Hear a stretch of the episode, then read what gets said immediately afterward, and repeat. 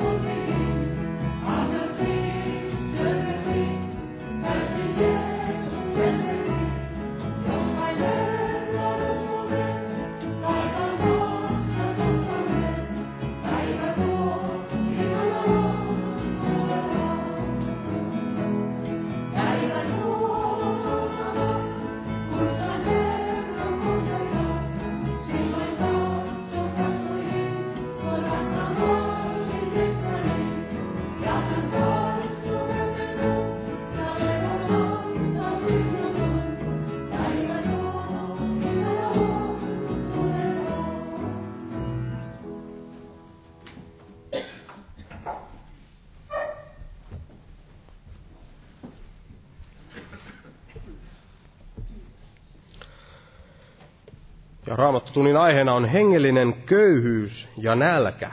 Hengellinen köyhyys ja nälkä. Ja Raamattu puhuu tästä monessakin kohtaa, mutta yksi tällainen tuttu kohta on varmasti täällä, täällä Matteuksen evankeliumissa ja viidennessä luvussa, kun Jeesus, Jeesus saarnaa täällä tämän hyvinkin, hyvinkin tunnetun vuorisaarnan. Eli Matteuksen evankeliumin viides luku ja ja luen tästä kaksi, kaksi jaetta, eli ensin tämän jakeen kolme tästä. Eli tässä Jeesus puhuu näitä tällaisia niin kutsuttuja autoaiksi julistuksia ja hän tässä kolmannessa jakeessa sanoo näin, että autoaita ovat hengellisesti köyhät, sillä heidän on taivasten valtakunta. Autoaita ovat hengellisesti köyhät, sillä heidän on taivasten valtakunta. Ja sitten kuudennessa jakeessa sanotaan näin, että autoaita ovat ne, jotka isoavat ja janoavat vanhurskautta, sillä heidät ravitaan. Eli tässä tulee nämä molemmat esille, se hengellinen köyhyys ja hengellinen nälkä. Ja kun puhutaan tällaisesta köyhyydestä ja nälästä, niin nehän ovat tällaisia yleensä tällaisia hyvinkin negatiivisia asioita, kukaan ei välttämättä tahtoisi näin olla, olla köyhä, eikä elää tällaisessa nälässä. Mutta Jeesus täällä puhuu, että sellainen, jolla on tällainen hengellinen köyhyys ja, ja on tämä hengellinen nälkä, niin, niin hän on autuas, hän on näin yli, yli onnellinen. Ja, ja sitten täällä vastaavasti sitten Jaakobin kirjeessä ja sen viidennessä luvussa, Jaakobin kirje ja viides luku, niin täällä sitten puhutaan näistä rikkaista. Tässä kohden ei, ei niinkään hengellisesti rikkaista, mutta näin maallisesti rikkaista ihmisistä. Eli tällainen päinvastainen tällainen tilanne, mikä on sellainen yleensä ehkä toivotumpi tila kuin se, että olisi sitten jollakin tavalla näin köyhä. Niin Jaakobin kirjeen viiden, viides luku, niin tässä alussa sanotaan näin, että kuulkaa nyt te rikkaat, itkekää ja vaikeroikaa sitä kurjuutta, joka on teille tulossa. Teidän rikkautenne on märännyt ja teidän vaatteenne ovat koin syömät. Teidän kultanne ja hopeanne on ruostunut, ja niiden ruoste on oleva todistuksena teitä vastaan, ja syövä teidän lihanne niin kuin tuli. Te olette koonneet aarteita viimeisinä päivinä. Ja tässä sitten on aivan tällainen päinvastainen tilanne. Ei, ei julisteta näitä rikkaita autuaiksi, vaan päinvastoin heidän tulee näin itkeä ja, ja vaikeroida sitä heidän kurjuuttansa, joka heille on tuleva. Eli Jumala näin, Jumala näin on, on voimallinen, voimallinen näin kääntämään täysin, täysin päälaelleen tällaiset asiat, mitkä ihmisten silmissä ovat, ovat näin korkeita asioita ja, ja myös niitä, mitkä ovat sitten sellaisia alhaita, alhaisia asioita, niin kuin Jumala näin sanassa on myös kirjoittanut, että, että ensimmäiset tulevat viimeiseksi ja viimeiset tulevat ensimmäiseksi. Eli Jumalan silmissä on kaikki, kaikki saattaa näin olla, olla toisin kuin sitten, sitten ihmisten silmissä näin saattaa olla. Ja, ja todella Jumala tahto, että meillä olisi sitä hengellistä köyhyyttä ja nälkää ennen kaikkea, että hän voisi näin sitten tyydyttää se meidän nälkämme ja janomme sen meidän, meidän köyhyytemme, antaa, an, antaa siihen, siihen sitä, mitä, mitä hänellä on näin tarjota, mutta jos me olemme näin hengellisesti rikkaita tai, tai maallisesti rikkaita, niin voi olla näin, että me emme sitten kaipaa, kaipaa sitä, sitä, mitä Jumalalla on meille, meille näin tarjota. Ja, mutta veli tästä puhuu kohta tarkemmin ja noustaa nyt ylös ja pyydetään siunausta tähän tilaisuuteen. Kiitos elävä Jumala, että sinä todella lähetit näin poikasi Jeesuksen Kristuksen, Herra, kuolemaan meidän syntiemme tähden, Herra, ja, ja näin saamme näin hänen, hänen armosta, siinä armosta, minkä sinä näin siellä ristin sovitustyöllä näin meille, meille näin maksoit, niin saamme todella sen ihan kaikki sen elämän näin vastaanottaa ja kaikki ne sinun hengelliset rikkaudet myös siinä, siinä ohessa, Herra, ja kiitos todella, että, että olet täynnä niitä hengellisiä rikkauksia, Herra, ja sinä, Jeesus Kristus, olet elämän leipä, jota, jota me saamme näin tänäkin iltana näin, näin maistaa, Herra, täällä seurakunnan kokouksessa, Herra, ja todella auta, Herra, että, että sinun sanasi saisi, saisi näin tehdä sitä työtä ja antaa sitä hengellistä elämää meille tänäkin iltana, Herra, ja, ja todella näin, nöyrytä meitä, Herra, ennen kuin kuulemme sinun sanasi, että, että me todella tyhjentyisimme kaikesta siitä meidän omasta rikkaudestamme, mikä meillä saattaa näin omassa itsessämme, omassa vanhuskaudessamme ja kaikessa siinä meidän syn, synnin kuonassa olla, Herra, niin vapauta meidät siitä kaikesta ja auta, että olisimme näin vastaanottavaisia, Herra, sinun sanallesi, että, että sinun sanasi saisi, saisi näin täyttää meitä ja rikastuttaa meitä, Herra. Ja kiitos todella, että jäät siunamaan tämän kokouksen ja siunat veli, joka sanasi julistaa, Herra, Jeesus, Jeesuksen Kristuksen nimessä. Aamen. Istukaa, olkaa hyvä.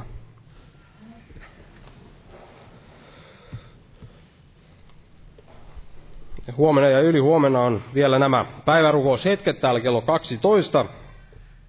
Ja huomenna myös evankeliointi-ilta. Ja perjantaina sitten rukouskokous kello 19.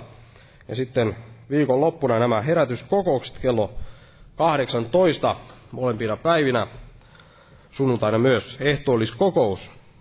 Tervetuloa näihin tilaisuuksiin ja Jos nyt lauletaan jälleen yhteinen laulu, ja laulun aikana kannetaan myös vapaaehtoinen uhrilahja Herran työn hyväksi, ja otetaan laulu numero 346, 346. Jumala siunatko jokaista uhrinantajaa.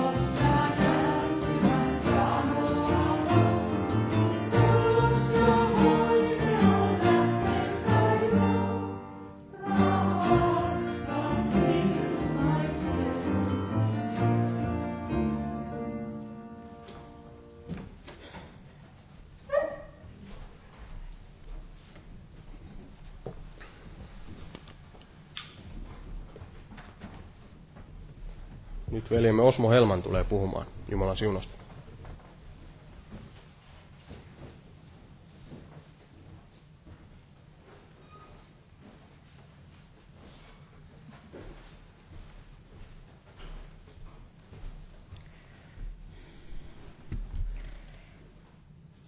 Joo, Jumalan rauhaa jokaiselle.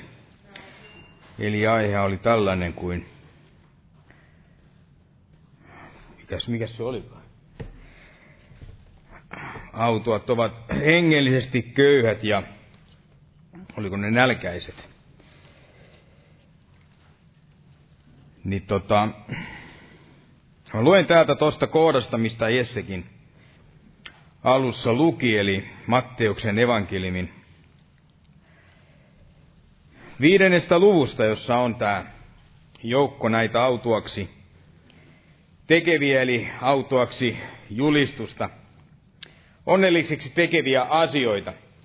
Eli tässä näin sanotaan, luen Jeesuksen nimessä tässä näin sanotaan, kun hän näki kansanjoukot, nousi hän vuorelle, Jukan hän oli istuutunut, tulivat hänen opetuslapsensa hänen tykönsä. Niin hän avasi suunsa, jopetti heitä ja sanoi, autoit ovat hengellisesti köyhät, sillä heidän on taivasten valtakunta. Autoit ovat murheelliset, sillä he saavat lohdutuksen. Autoit ovat hiljaiset, sillä he saavat maan periä. Autoit ovat ne, jotka isoavat ja janoavat vanhurskautta, sillä heidät ravitaan. Autoita ovat laupiaat, sillä he saavat laupeuden. Autiot ovat puhdas sydämiset, sillä he saavat nähdä Jumalan. Autoit ovat rauhan tekijät, sillä heidän pitää Jumalan lapsiksi kutsuttavan. Autoit ovat ne, joita vanhuskauden tähden vainotaan, sillä heidän on taivasten valtakunta. Autoita olette te, kun ihmiset minun tähteni teitä solvaavat ja vainoavat ja valhetellen puhuvat teistä kaikkinaista pahaa. Iloitkaa ja riemuitkaa, sillä teidän palkkanne on suuri taivaissa. Sillä samoin he vainosivat profeettoja, jotka olivat ennen teitä. Eli sehän on selvää, että tällainen kuin onnellisuus tai tätä autuutta, niin, eli se on se, mitä ihmiset tässä maailmassa näin hakevat. Ja en sano ainoastaan maailman ihmiset, vaan kyllä varmasti uskovaisetkin, niin tahtovat elämässään näin onnellisia olla. Mutta se vaan, että monta kertaa näitä asioita, sitä iloa, onnellisuutta, niin sitä haetaan niistä vääristä paikoista. Ja koska he sitä sieltä hakevat, ja ei ainoastaan sitten usko, uskottomat, vaan, vaan myöskin sitten uskovaiset, niin hakevat sitä sille omalle lihallensa. Niin sehän on selvää, että sellaisista paikoista niin se onnellisuus, mikä saattaa aluksi onnelliselta tai onnellisuudelta tuntuu, niin jossakin vaiheessa, niin se muuttuu sitten vaan yhä syvemmäksi ja syvemmäksi tällaiseksi murheeksi. Mutta se todella tällainen onnellinen ja autuas ihminen, niin hän on Jeesuksen sanojen mukaan hän, joka täyttää nyt nämä hänen puhumansa nämä seikat, eli tällaiset kriteerit, voisiko sanoa nyt nämä käskyt. Eli nämä, mitkä hän täällä Vuorisaarnassaan näin puhuu. Ja kun itse ajattelen sitä, että jos nyt ihmiset, uskovainen, jos hän jotakuta näin kadehtii, niin olisi varmasti ainoa syy kadehtia uskovaisella jotakuta sellaista, joka on saavuttanut tällaisen raamatullisen autuuden, eli, eli miksi kadehtia, vaikka sitten omistaisi koko tämän kyseisen maailman. Eli hän, joka on tämän kaltainen, joka täyttää nämä vuorisaarnassa olevat tällaiset kohdat, niin vain hän voi löytää näin elämässään sitten sen todellisen onnen. Eli juuri sen, mitä ihminen maanpäällisessä elämässään sitten voi näin saavuttaa. Ja niin kuin sanoin, niin tämä maailma todellakin se etsii tätä onnea, se etsii tätä autuutta. Eli se etsii sitä vaikka mistä, minkä oven takaa tai sen edestä. Mutta sitten kun ajattelee sitä, että kuinka monelle tällaiselle ongen tai onnen etsijälle, niin kuinka hänelle on sitten käynytkin ihan näin päinvastoin. Eli tällainen ongen onkia, niin silloin käynytkin tullut suuri tällainen nöyryytys ja sen sijaan, että olisi löytänyt se onnen, niin hänellä on tullutkin sellainen suuri tuska ja murhe siihen omaan elämäänsä. Eli se on vaan lisääntynyt, kun niistä vääristä ovista on näin sisälle menty. Eli on lähdetty etsimään sieltä synnistä ja se hetkittäinen, se ilo hetkellisen nautinnon jälkeen, niin se murhe on tullut paljon, paljon näin suuremmaksi, mitä se ennen sitä oli näin ollut. Ja hän sitten, joka onnea nyt näin etsi, eli hän, joka tänäkin päivänä tahtoo onnelliseksi näin tulla, niin Jeesus osoitti tämänkin tien näin siihen. Eli Jeesus tie elämään, Jeesus tie sinne isän luokse, mutta on myöskin tämä tie sitten tähän autuuteen, tähän onnellisuuteen. Eli juuri tässä kyseisessä, tässä ajallisessa elämässä. Eli jos joku tulee esittämään ja voidaan nyt näin sanoa, että kertoma olevansa elämässään näin silmittömän onnellinen ja vähän sitten välittää siitä, mitä esimerkiksi Jeesus tässä vuorisaarnassaan näin sanoo, niin me voidaan tietää sen, että hän puhuu täyttä roskaa. Eli hän puhuu satoja eikä tiedä tästä todellisesta onnesta myöskään näin mitään. Ja monihan usko vain näitä vuorisaarna, näitä opetuksia, niin hän näitä lukiessaan, niin hän saattaa monella tavalla sitten huokailla sitä asiaa, että miten nämä vois nyt sitten elämän kohdallansa näin täyttää. Eli miten hän voisi tällaiseksi näin muuttua, että kuinka tällaisen elämän voisi saavuttaa. Ja jos tämän saavuttaa, niin ennempikin tämä näyttää sellaiselta tylsältä ja kauhean vaikealta. Ja sen tähden hän sitten elää sitä elämäänsä hyvinkin sellaisena onnettomana ja voidaan sanoa katkerana, ilottomana. Ja kun häntä katsoo, niin ikään kuin hänellä aina on sellainen jokin, sellainen pala jostakin limeestä tai sitruunasta, mitä hän sitten suusansa näin pureksii.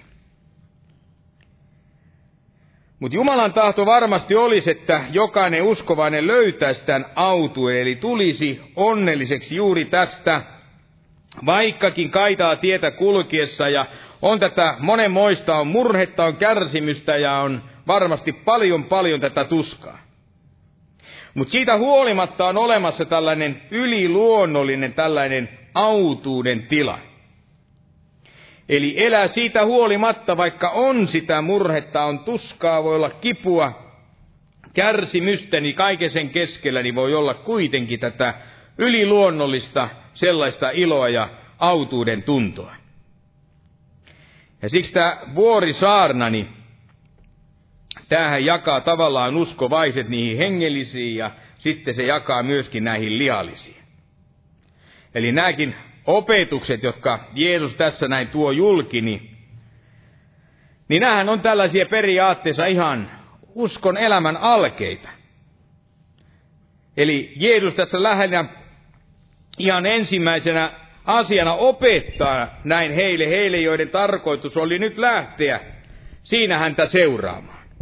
Eli ei hän puhu näitä jossakin siellä elämänsä loppupuolella, Eli silloin, kun hänen seuraajansa olivat jo siellä oppineet yhtä ja toista, olivat kokeneet monenlaisia hengellisiä asioita, vaan hän puhuu nämä aivan alussa. Aivan alusta tästä vaelluksesta heidän uskoon tulosta. Ja oli annettu tällaiset ohjeet näin siitä, että kuinka nyt elää sitten kaikki, voidaan sanoa se nyt se loppuelämä, se uskon elämä, onnellisena ja tällaisessa mielessä hengellisessä yltäkylläisessä ja rikkaassa elämässä. Ja itse ajattelin katsoa tätä ihan tätä ensimmäistä. Eli henkilökohtaisesti en näe hyväksi puhua ja ottaa asioita sieltä täältä ja monia eri asioita, sellaisia, mitkä ei oikeastaan edes liity toinen toisiinsa. Että parempi aina katsoa, ottaa jos mahdollista vain vaikkapa yksi asia ja tutkia se yksi asia mahdollisimman monipuolisesti ja sillä tavalla läpi kotaisi, jos vaan mahdollista. Eli tässä ensimmäisenä näin sanotaan, että autuaita ovat hengellisesti köyhät, sillä heidän on taivasten valtakunta.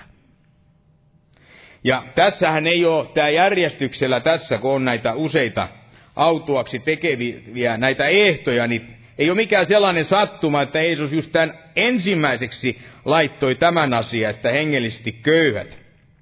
Eli he ovat autuaita. Eli autuaksi tulemisen ehtona olla hengellisesti köyhä, niin se ei ole mikään sattuma, että se on tässä ihan ensimmäisenä näin Jeesuksen sanomana. Että hän asetti tämän aivan kaikkien näiden muiden autuaksi tulemisen näin edelle. Sillä tämä varmasti, jos tätä ensimmäistä asiaa näin ihminen näin täyttää, tai sanotaan, että jos hän ei sitä täytä, niin tällöin näillä kaikilla muilla tässä jäljessä perässä olevilla, niin ei näillä ole paljonkaan merkitystä. Eli eli ihminen sitten niiden mukaan tai ei sitten näin ele. Ja itse asiassa on täysin mahdotonta täyttää nämä jälkimmäiset osat, jos ei pysty kykene täyttämään nyt tätä ensimmäistä. Ja vastaavasti hän, joka tämän ensimmäisen näin täyttää, niin hän määrätyssä mielessään automaattisesti hän täyttää nämä, myöskin tässä nämä kaikki jäljellä mainitut.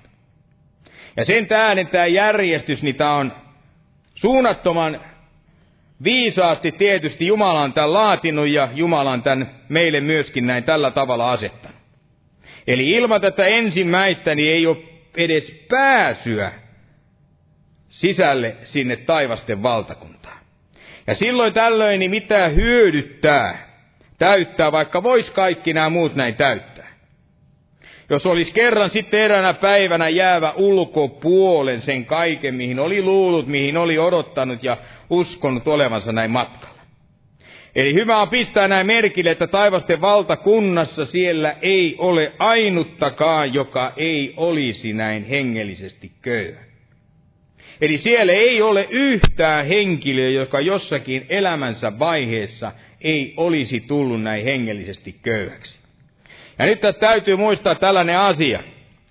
Eli kun lukee raamattuakin, niin raamattuhan täytyy lukea aina oikein täytyy ymmärtää tätä myöskin oikein. Eikä niin, että kun edät tahtovat sen lukea sillä tavalla, että hengellisesti autuaita ovat köyhät että autuaita hengellisesti ovat köyhät ihmiset.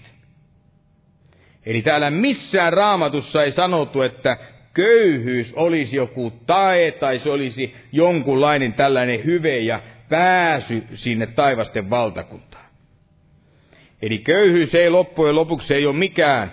Voidaan sanoa, se ei vie lähemmäksi hengellisyyttä kuin ei myöskään se rikkauskaan ei vie sinne taivasten valtakuntaa yhtään sen enempää kuin rikas kaikkine niine rikkauksinensa. Eli olemalla köyhä, niin se ei varmasti takaa kenellekään, ei millään tavalla mitään taivaspaikkaa. Eikä se takaa sen myötä mitään suurempaa hengellisyyttäkään. Täällä tosi sanotaan täällä Luukkaan evankeliumisen kuudennessa luvussa, ja se jakeessa 20 näin sanotaan, että autuaita olette te köyhät, sillä teidän on Jumalan valtakunta. Ja itse olen nähnyt elämässäni todella paljon köyhiä ihmisiä. Etelä-Amerikassa, varsinkin Boliviassa, niin olen nähnyt valtavasti köyhiä, kerjäläisiä, köyhiä ihmisiä. Köyhiä, jotka uskovat Jeesukseen, sekä myöskin köyhiä, jotka eivät hänen usko. Mutta en ole nähnyt sitä, että olisivat hengellisesti näin rikkaampia sen tähden, että, että he ovat näin köyhiä tai heillä olisi enemmän sitä hengellisyyttä sitten kuin jollakilla, jollakulla, joka omistaa enemmän kuin mitä he omistavat. Mutta se on varma, että hengellisesti köyhä. Mutta sitten yhtä lailla ihminen, joka on varakas, eli kuka tahansa, joka sitten näin nyt luottaa Jumalaan, tämän maailman rikkauksien sijaan, niin hän voi olla hyvinkin hengellinen. Ja senkin on nähnyt, kuinka köyhät he luottavat yhtä lailla siihen varallisuuteen, siihen vaikka pieneen määrään, mitä he omistavat.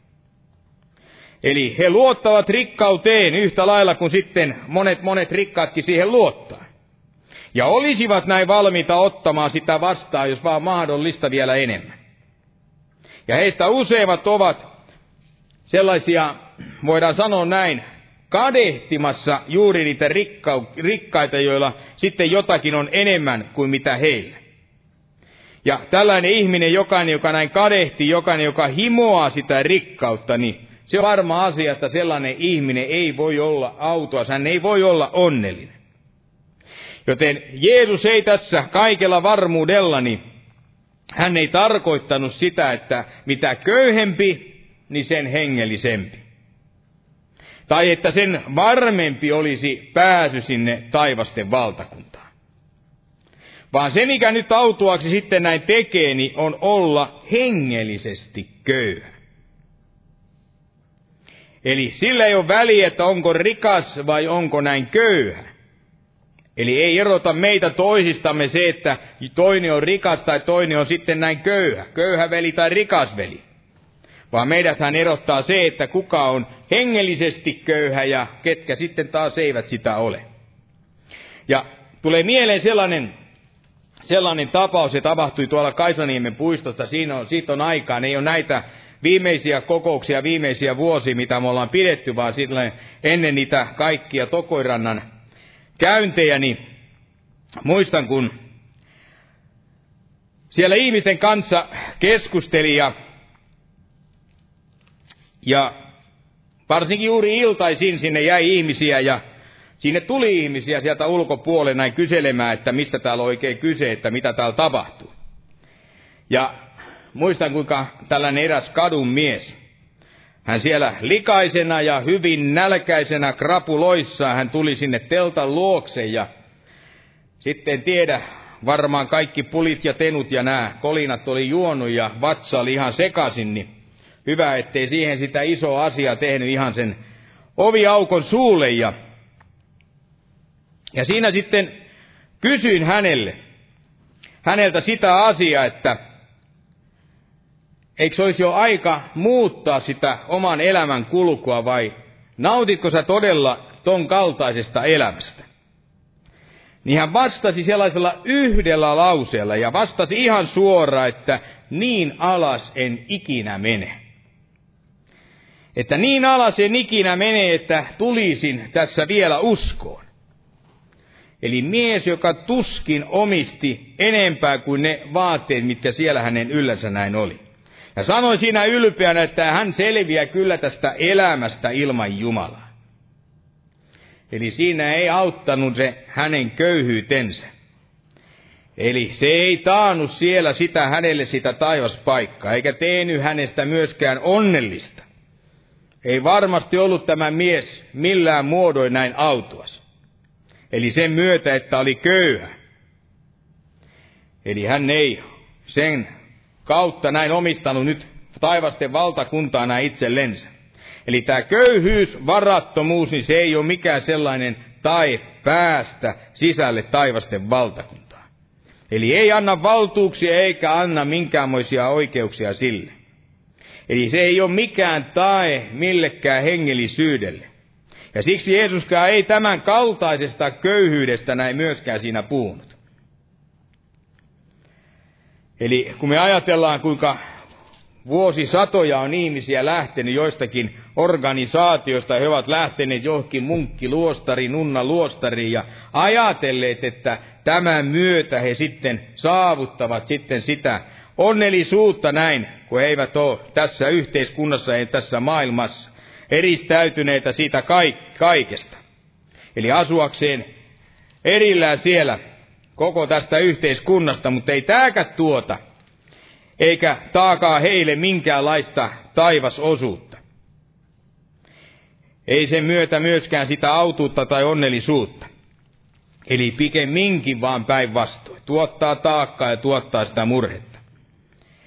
Mutta mikä sitten on tällainen määritelmä, voidaan sanoa hengellisesti köyhänä olemiselle, sellaiselle, voidaan sanoa, mitä se voi näin merkitä, että minkälaista tai minkälainen sellainen ihminen on, niin täällä mielestäni tämä Jesajan kirjan, sen 57. luku ja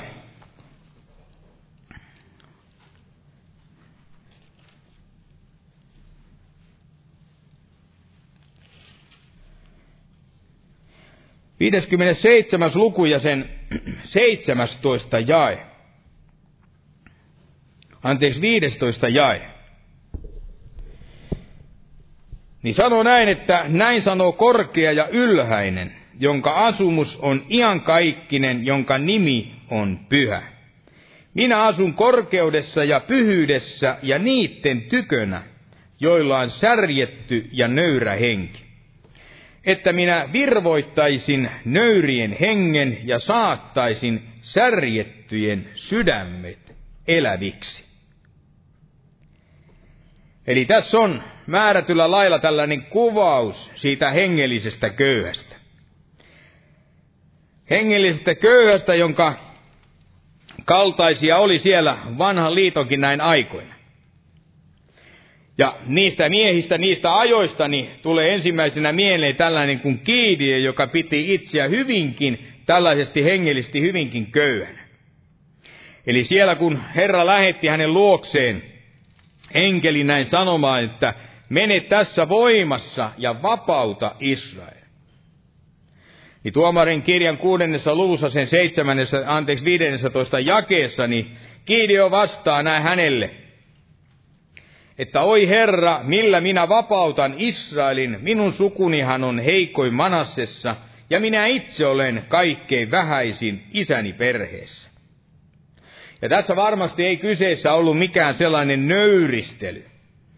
Ei sitä, että Kiideon olisi halunnut näyttää Jumalalle sitä halpuuttaa tai nöyryyttä, alhaisuutta, vaan kyseessä varmasti oli, että Kiideon todella katsoi olevansa kykenemätön näin suorittamaan sitä Jumalalta tullutta näin tehtävää. Samoin jos ajatellaan nyt tätä itse Jesajaakin, eli profeetta, josta näin nyt luimme, niin hän sanoi, Jumalan kutsu, että voi minua. Minä hukun, sillä minulla on saastaiset huulet. Eli varmasti tällainen hengellisesti köyhä, niin ainoastaan hän voi tällä tavalla näin sanoa. Eli ei sellainen, joka vaan jotakin tällaista esittää, vaan joka todellisuudessa näin myöskin sitä on. Ja vielä yksi esimerkki. Jos katsoisi täältä Aamoksen kirjasta, Aamoksen kirjan seitsemännestä luvusta ja täältä sen neljännestä toista jakeesta. Niin tämä profeetta Aamos sanoi tällaiselle papille, pappi Amasialle, että en minä ole profeetta enkä profeetan oppilas, vaan minä olen paimen ja metsäviikunapuiden viljelijä, ja Herra otti minut laumojensa äärestä. Eli tällä tavalla esimerkkinä näin puhuu hengellisesti köyhä ihminen. Ja jos Uuden testamentin puolelta pitäisi ottaa joku esimerkki, otetaan vaikka kaksi esimerkkiä tästä. Esimerkkinä uudesti, tai tällaisesta uudistuneesta, pikemminkin uudistuneesta Pietarista. Eli Pietarista, joka luolteelta oli aina kaikkea hyvinkin tällainen innostunut, vähän yli innostunut. Monasti jopa aggressiivinen sellainen hyökkäävä. Ja varmasti tämän ajan niin sanotun Kristuksen tällainen malli siitä, kuinka pyrkiä luottamaan siihen omaan itseensä. Eli esittää itseä ja puhuu itsestään enemmän kuin sitten todellisuudessa sitä kadetta sitten, tai katetta näin löytyy.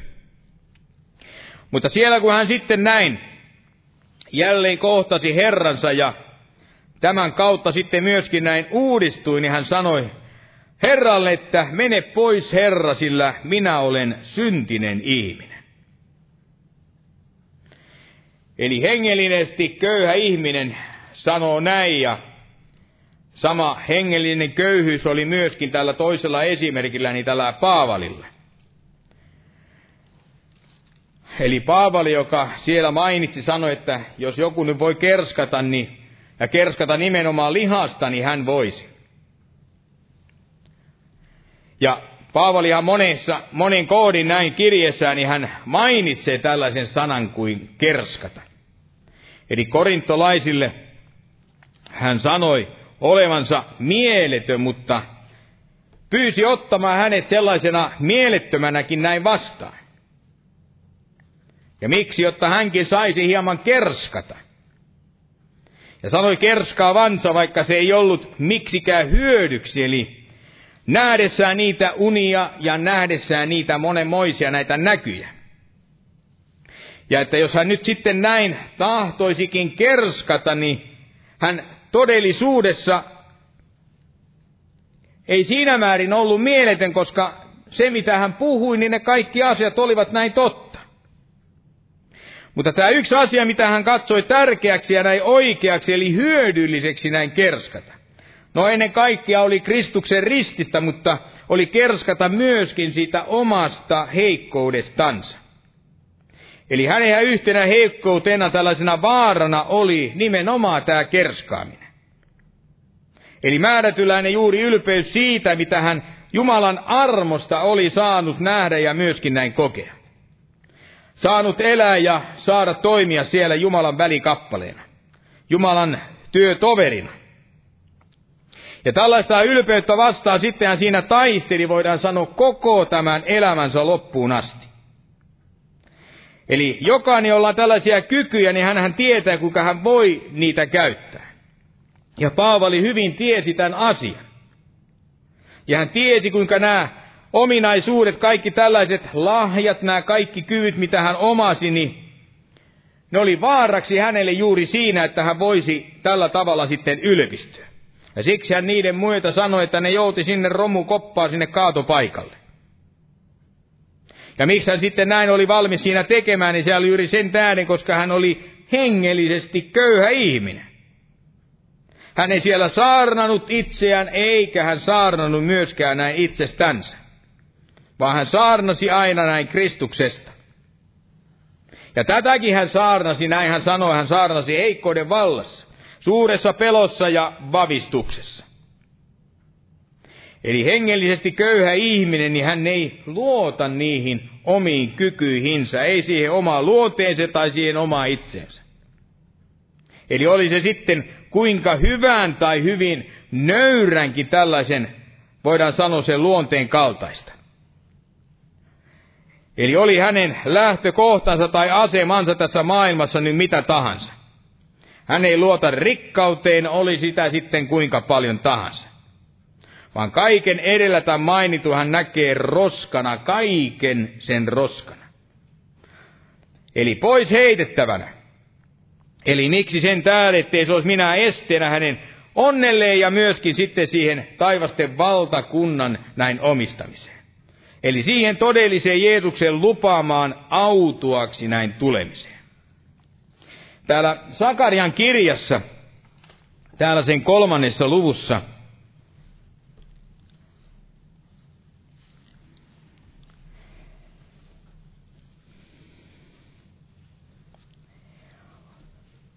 Kolmas luku ja ihan tässä kolmannen luvun alussa näin sanotaan.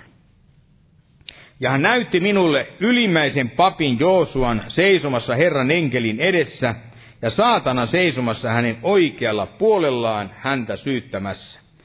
Ja Herra sanoi saatanalle, Herra, nuhdelkoon sinua, saatana, nuhdelkoon sinua, Herra, joka on valinnut Jerusalemin. Eikö tämä ole kekäle joka on tulesta temmattu.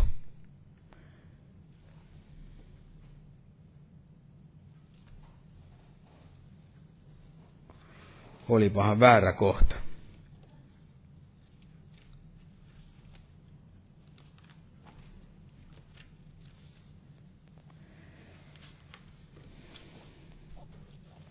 Näinkin voi käydä.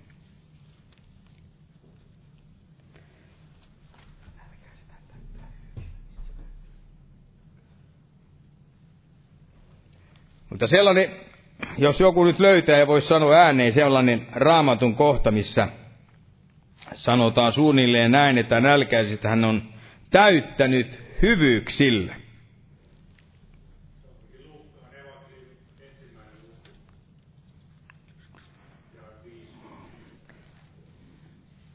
Mitenköhän mut löytyy tää täältä?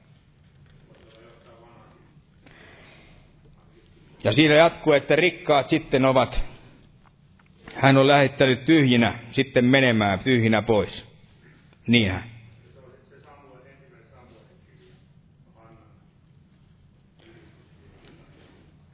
No, joka tapauksessa tällainen raamatun kohta, joka suunnilleen näin, näin sanoi, että nälkäiset hän on täyttänyt sitten hyvyyksillä tai hyvyydellä ja rikkaat hän on lähettänyt tyhjinä pois. Eli sehän on selvää, että Jumala on näin kutsunut meitä etsimään, on kutsunut meitä löytämään näitä hengellisiä rikkauksia. Eli niitä, mitä hän tahtoo joka ikiselle uskovaiselle näin jakaa ja tarjoaa.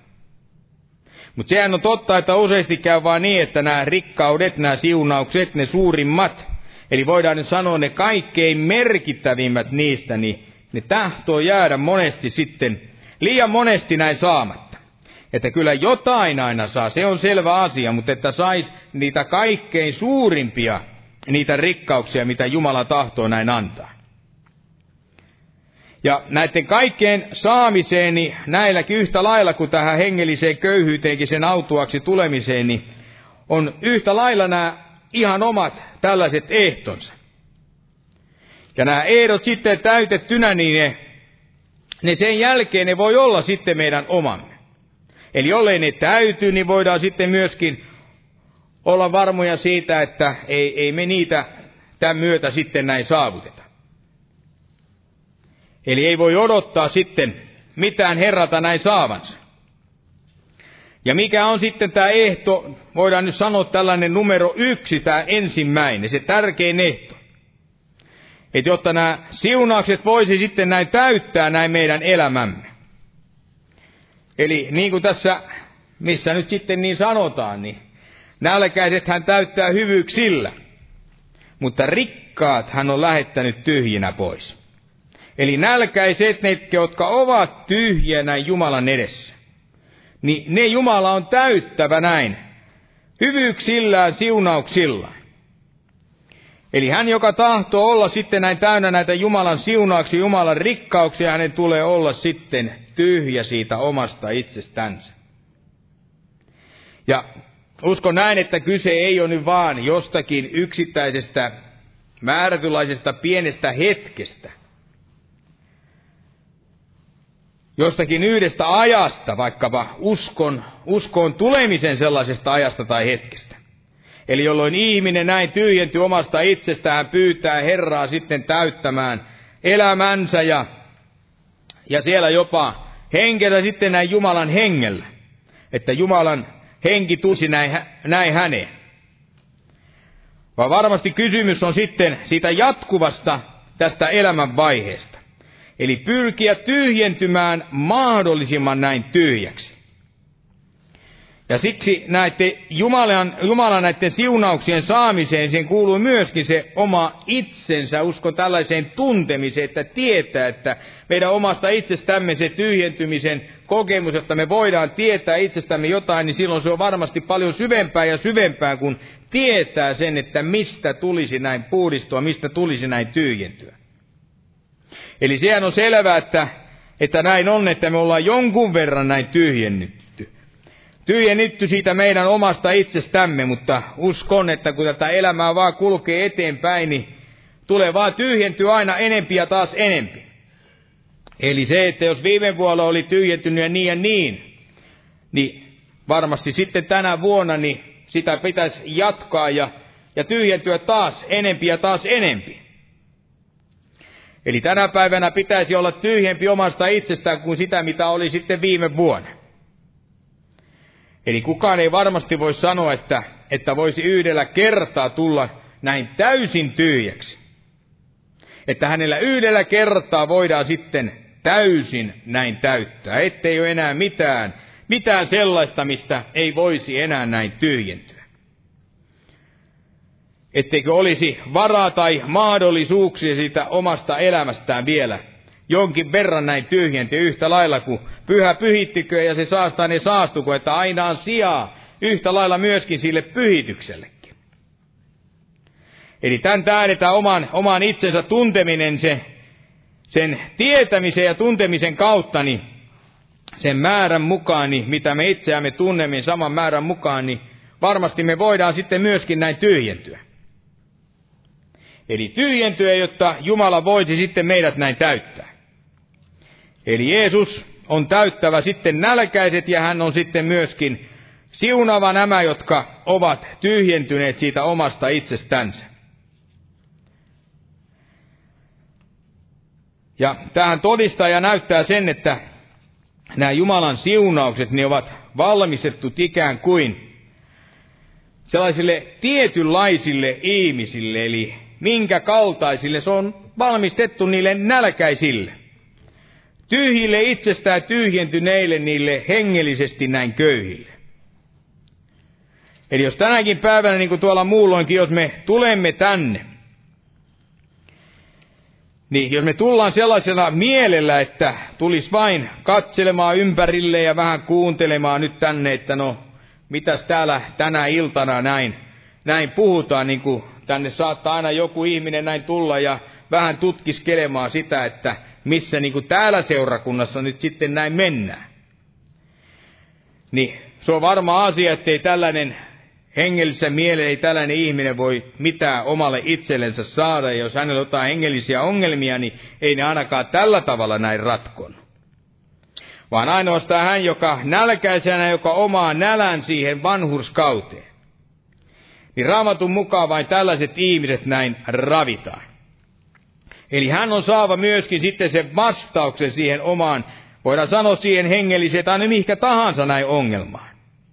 Eli hän voi kokea sen siunauksen ja saada kokea myöskin sen rikkaaksi näin hengellisessä mielessä näin tulemisen. Ja otan täältä yhden esimerkin tällaisesta tähän toisen kuningasten kirjan neljännestä luvusta.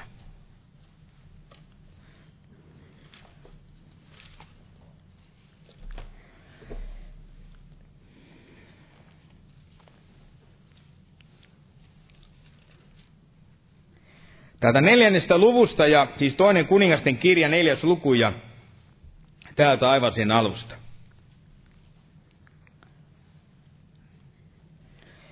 Ja tässä näin sanotaan, että eräs nainen profeetan oppilaan vaimo huusi Elisalle sanoen, minun mieheni, sinun palvelijasi kuoli, ja sinä tiedät, että palvelijasi oli Herraa pelkääväinen mies. Nyt velkoja tulee ottamaan minun molemmat poikani orjikseen. Elisa sanoi hänelle, mitä minä voin tehdä sinun hyväksesi? Sano minulle, mitä sinulla on talossasi.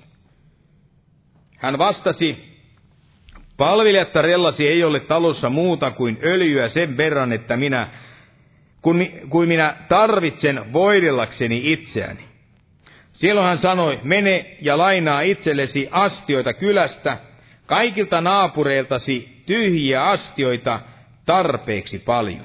Mene sitten sisään, suli ovi jälkeesi ja poikiesi jälkeen ja kaada kaikki niihin astioihin. Ja aina kun astia on täysi, nosta se syrjään. Niin hän meni pois hänen tykyänsä ja sulki oven jälkeensä ja poikiensa jälkeen. Nämä toivat sitten hänelle astiat ja hän kaatoi niihin. Ja kun astiat olivat täynnä, sanoi hän pojallensa, tuo minulle vielä yksi astia. Mutta hän vastasi hänelle, ei ole enää astiata. Silloin öljy tyrehtyi. Ja tässä on tällainen selvä hengellinen opetus, tällainen hengellinen totuus.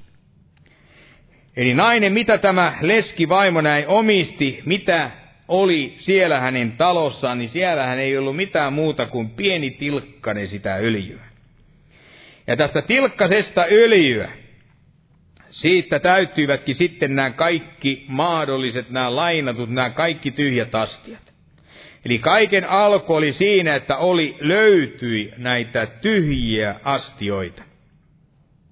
Eli jotta öljy voisi näin lisääntyä, niin tarvittiin alkuun näitä tyhjiä astioita.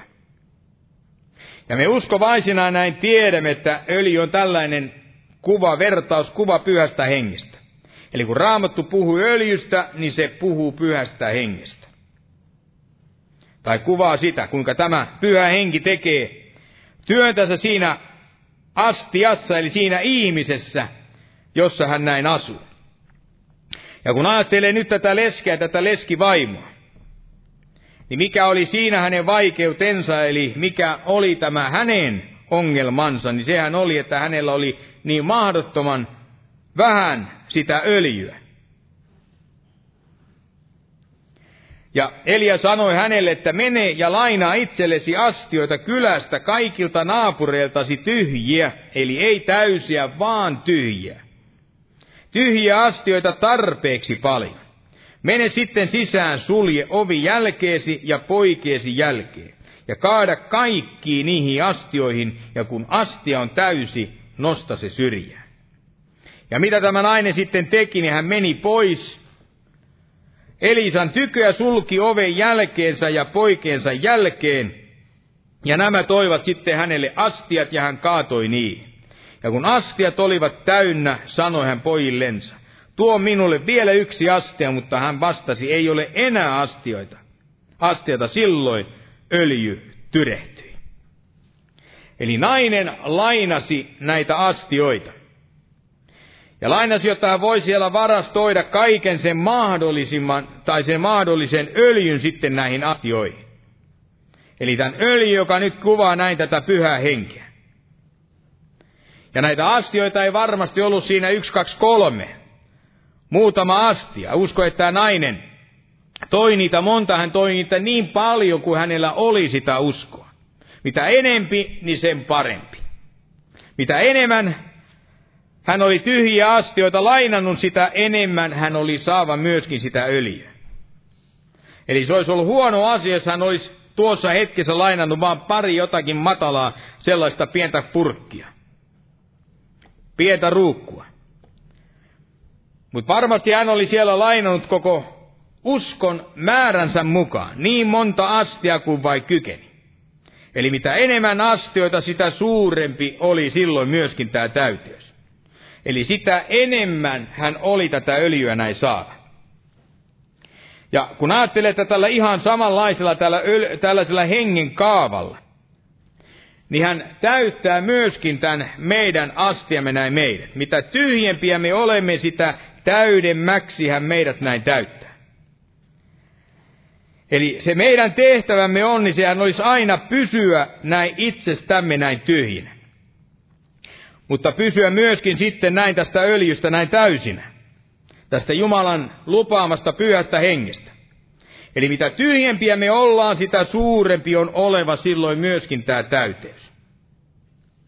Ja me voidaan monesti ajatella, että kun kerran, kun me nyt kerran ollaan täytetty näin, pyhällä hengelle olemme kerran kokeneet tämän henkikasteen. Että se on ikään kuin sitten siinä ja mitään muuta ei tarvita. Mutta Jumalan hengen tarkoitus ei ole tämä, että kerran, kerran täynnä, aina täynnä. Kerran pelastunut, aina pelastunut. Eli kerran hengellä täyttynyt olisi aina sitten henkeä täynnä. Että kun kerran tyhjentyy, niin kerran sitten myöskin vaan on näin tämä täyteys. Että tämän jälkeen ei enää tuota tyhjennystä näin tarvitsisi. Mutta Jumalan tahtona on tämä, että eli hänen tahtona on täyttää meidät yhä uudestaan ja näin uudestaan. Ja varmasti näin yhä näin tyhjentyvimpiin niihin astioihin. Ja kun ajattelen sitä, että no mistä tämä öljy, pyhä henki, tulisi sitten näin kaataa tai täyttää, niin Raamattuhan puhuu tästä talosta, puhuu sisälle menemisestä ja myöskin oven perässä nyt tässä sulkemisesta. Ja minkä tähden sitten näe, että miksi sulkea ovi näin perässänsä? Ja juuri varmasti siksi, koska kaiken muun tuli pysyä ulkopuolen näin sieltä. Eli vaan tämä leski hänen poikiensa sekä öljyn tuli olla sisäpuoli ja tämän öljyn tuli näin sitten täyttää nämä kaikki kyseiset täällä olevat nämä astiat. Eli leskivaimon pyytäessä yhä lisää astioita sen edellisen sijaan. Eli edellisen ollessa jo näin täynnä. Joutuvat siellä hänen poikansa sitten viimein sanomaan, että astiat, niin tyhjät astiat ovat jo loppuneet. Eli enää ei ollut astioita, mitä täyttää. Ja niin sanotaan, että se öljy tyrehtyi. Eli pyhä henki on voimallinen täyttämään näin kaikki ne tyhjimmätkin nämä astiat. Eli hän on voimallinen ja hän täyttää myöskin varmasti sen kaikkein viimeisenkin. Eli jos nainen olisi omistanut, niin olisi lainannut vielä muutaman astian näiden jo lainattujen lisäksi. Niin ne olisi ilman muuta myöskin näin täyttynyt tällä öljyllä. Ja tähän syyhyn, tähän syyhyn, tähän öljyn loppumiseen, niin syy siihen, ettei se enää astioita näin täyttänyt, niin oli se, että, tai se ei ollut se, että, että öljy olisi loppunut, vaan että kun nämä astiat näin loppuivat. Eli ne loppuivat ennen tätä öljyä. Vasta tämän jälkeen, kun kaikki oli näin täytetty, vasta tämän jälkeen sitten tyrehtyi tämä öljy. Eli kun ei ollut enää mitään, mihin öljyä kaataa, niin vasta tämän jälkeen lakkasi se öljykin. Ja Jumala varmasti tänäkin päivänä hän odottaa juuri sitä meitä, että me tuomme hänelle sen oman astiamme, itsemme tyhjentyneen astian. Eli jos siellä astiassa nyt sitten on jotakin, niin sen enempää Jumala ei voi sitä täyttää, kun sinne mahtuu, kun siellä tila on. Eli jos on piri pirtaa näin täynnä sitä jotakin meidän, meitä itseämme, meidän omaamme, niin sehän on selvää, että eihän sinne mitään silloin mahdu kaataa. Niin siksi hän odottaa, hän odottaa, että me tyhjennymme näin kaikesta, että hän voisi sitten näin meidät täyttää. Ja se, että täyttääkö pyhä henki sitten meidät, niin se riippuu meistä jokaisesta itsestämme. Eli hän, joka näin on tyhjentynyt kaikesta, hän myöskin täyttyy enemmän kuin sitten hän, joka vain pintapuolisesti näin on tyhjentynyt. Ja jos me emme voi mistään tyhjentyä, emme voi antaa sijaa sitten millekään muulle, ei sille meidän omasta itsestämme, niin sehän on varmaan silloin, että Jumala myöskään voi meitä myöskään sitten näin täyttää. Eli pyhä henki se odottaa juuri sitä kyseistä tyhjää astia. Odottaa vapaata astia, sellaista astia, johon hän voisi näin tulla. Avointa astia voidakseen sen täyttää. Täyttää siunauksilla ja täyttää myöskin nyt niillä rikkauksilla, niillä kaikkein suurimmilla. Mutta joka täynnä on, hän joka on näin rikas jo itsessänsä, niin valitettavasti hänet hän lähettää näin tyhjänä takaisin. Eli siksi meidän ei yksinomaan tule etsiä pyhän hengen täytettä sitä, että Herra meidät hengellänsä näin täyttää, vaan ennen, ennen kaikkea tätä tyhjentymistä. Eli öljyn tehtävä, pyhän hengen tehtävä, hän on se työ on juuri sitä, että hän täyttää. Täyttää tyhjät astiat. Ei niitä täysiä, vaan nimenomaan niitä tyhjiä. Ja meidän uskovaisten tehtävä sitten vastaavasti on tämä tyhjentyminen. Ja se on varmaa, että jos tässä me onnistutaan, niin tässä meidän osassamme siinä tyhjentymisessä, niin sehän on varmaa, että kyllä Jumala tekee sen omansa. Eli Herra meidät hengellänsä näin täyttää. Täyttää hyvyyksillä ja täyttää myöskin näillä siunauksilla. Hengellisillä rikkauksilla näin ääriä myöten. Ja niin kuin sanoin, niin moni todellakin luulee sitä hengen täyteydestä. Se on selvä asia, että se on yksi erityinen kokemus, minkä ihminen elämässään näin kokee. Eli ei ole oleva kahta kolmea samanlaista kokemusta, kuin ihminen kokee sen hengen täyteyksen näin ensimmäisenä. Eli se on, siinä, siinä määrin hengellä täyttöminen on vain yhden kerran sellainen tapahtuva kokemus. Mutta se ei ole totta, että meidän pitäisi vaan sen yhden kerran näin vaan tyhjentyä. Tai että vaan yhden kerran Jumala voisi meidät näin nyt täyttää hengellä. Eli täällä raamatussa otan tällaisen yhden esimerkin vielä, sitten lopetan tämän tähän. Kun täällä kerrotaan tästä Daavidista. Eli siitä, kuinka hänet voideltiin, voideltiin nyt näin kuninkaaksi. Ja tämä löytyy täältä ensimmäistä Samuelin kirjan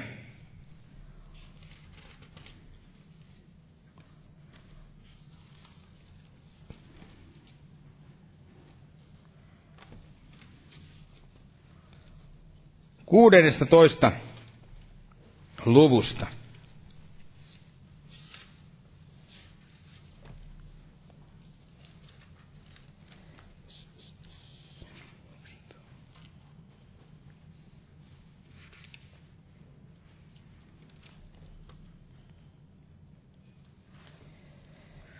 16 luku ja siinä se jakeessa 13.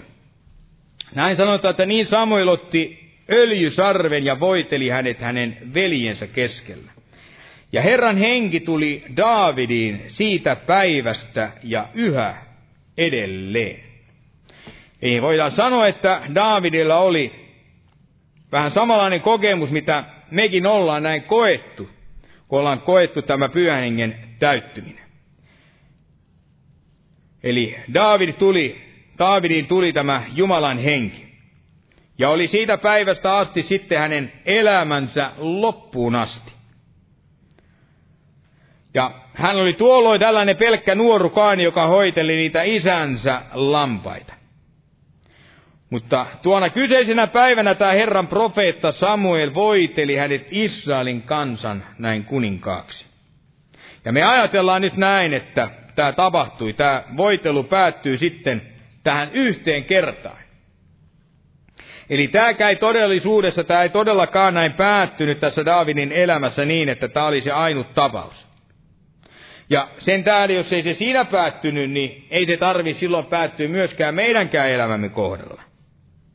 Eli yhteen kaukaiseen hetkeen silloin kymmenien vuosia sitten taaksepäin, etteikö Herra voisi meidän hengellänsä näin uudemmin näin täyttää. Eli täällä kerrotaan tässä toisessa Samuelin kirjassa sitten,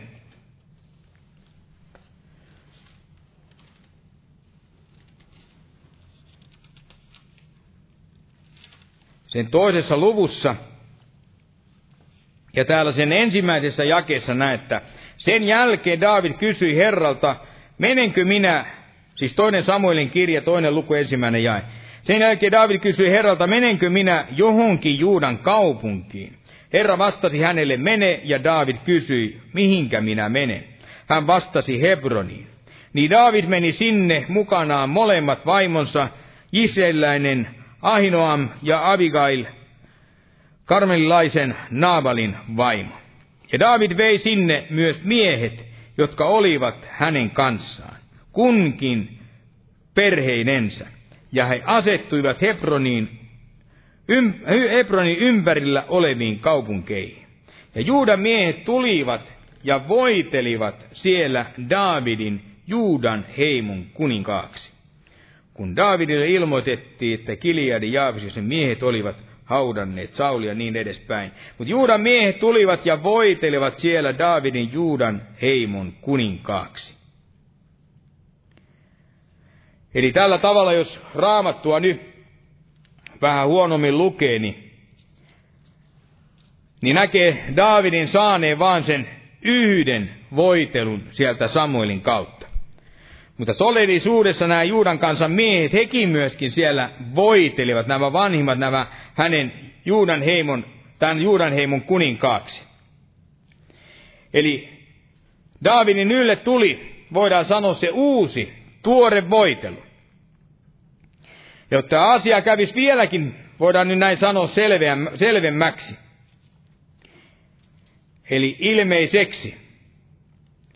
Niin täällä hieman sitten myöhemmin, Muutama luku eteenpäin viidennessä luvussa. Niin täällä ensimmäisessä jakeesta siitä eteenpäin näin kirjoitetaan, että sitten kaikki Israelin sukukunnat tulivat Daavidin luo Hebroniin ja sanoivat näin, katso, me olemme sinun luutasi ja lihasi. Jo kauan sitten Saulin vielä ollessa kuninkaanamme, sinä saatoit Israelin lähtemään ja tulemaan, ja sinulle on Herra sanonut, sinä olet kaitseva minun kansani Israelia, ja sinä olet oleva Israelin ruhtinas.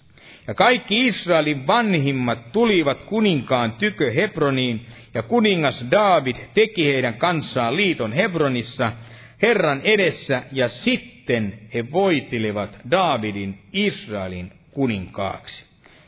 Eli tämä oli jo kolmas kerta, kun David näin voideltiin kuninkaaksi. Eli ensimmäinen päivänä, johon nuorukaisena siellä paimesi vielä niitä isänsä lampaita. Ja toinen kerta sitten tapahtui, kun nämä Juudan kansa, heidän miehensä siellä voitelivat hänet kuninkaaksi. Ja tämä viimeinen sitten, jolloin hän oli jo kaiketi 30 vuoden jo ikäinen, niin David siellä tiesi tämän, että yksi voitelu ei ollut se kaikkein paras, vaan että että tämä öljy, tämä voitelu olisi aina sellainen tuore voitelu. Ja tämän kaiken vahvistamiseksi vielä, niin luetaan täältä tämä viimeinen kohta tähän raamattu tuntiin. Ja se löytyy tästä, jos on oikea kohta.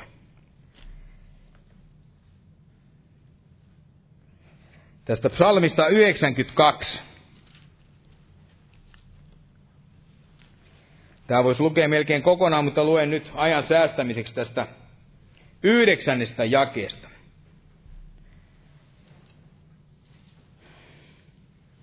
No, luetaan kuudennesta jakeesta. Kuinka suuret ovat sinun tekosi, Herra?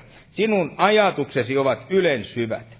Järjetön mies ei tätä ymmärrä, eikä sitä älyä tomppeli.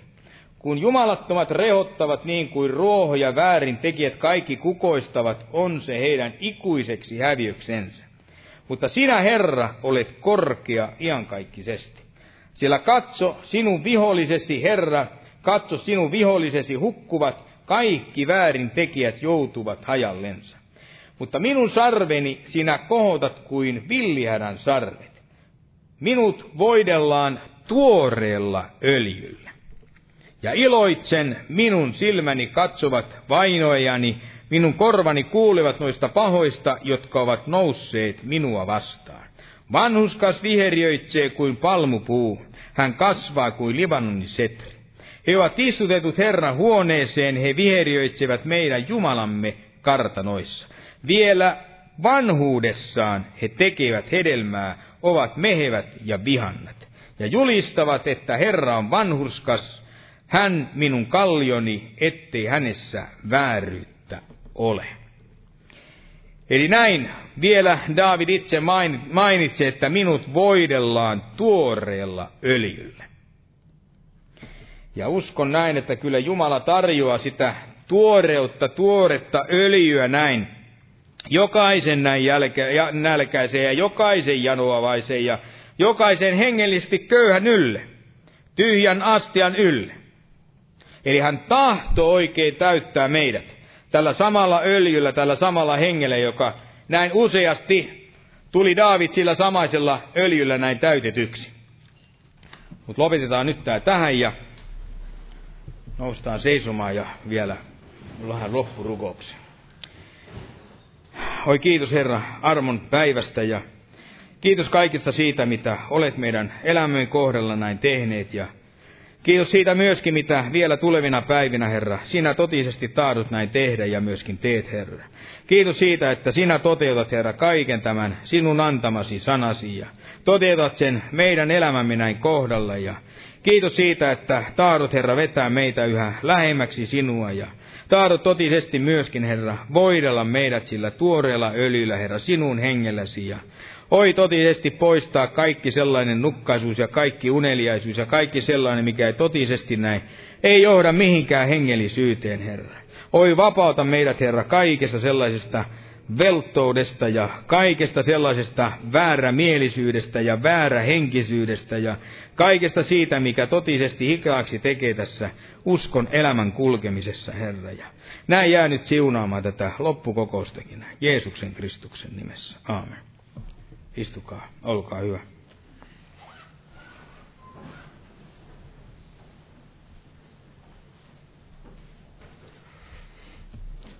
Amen. Ja lauletaan tähän loppuun yhteinen laulu.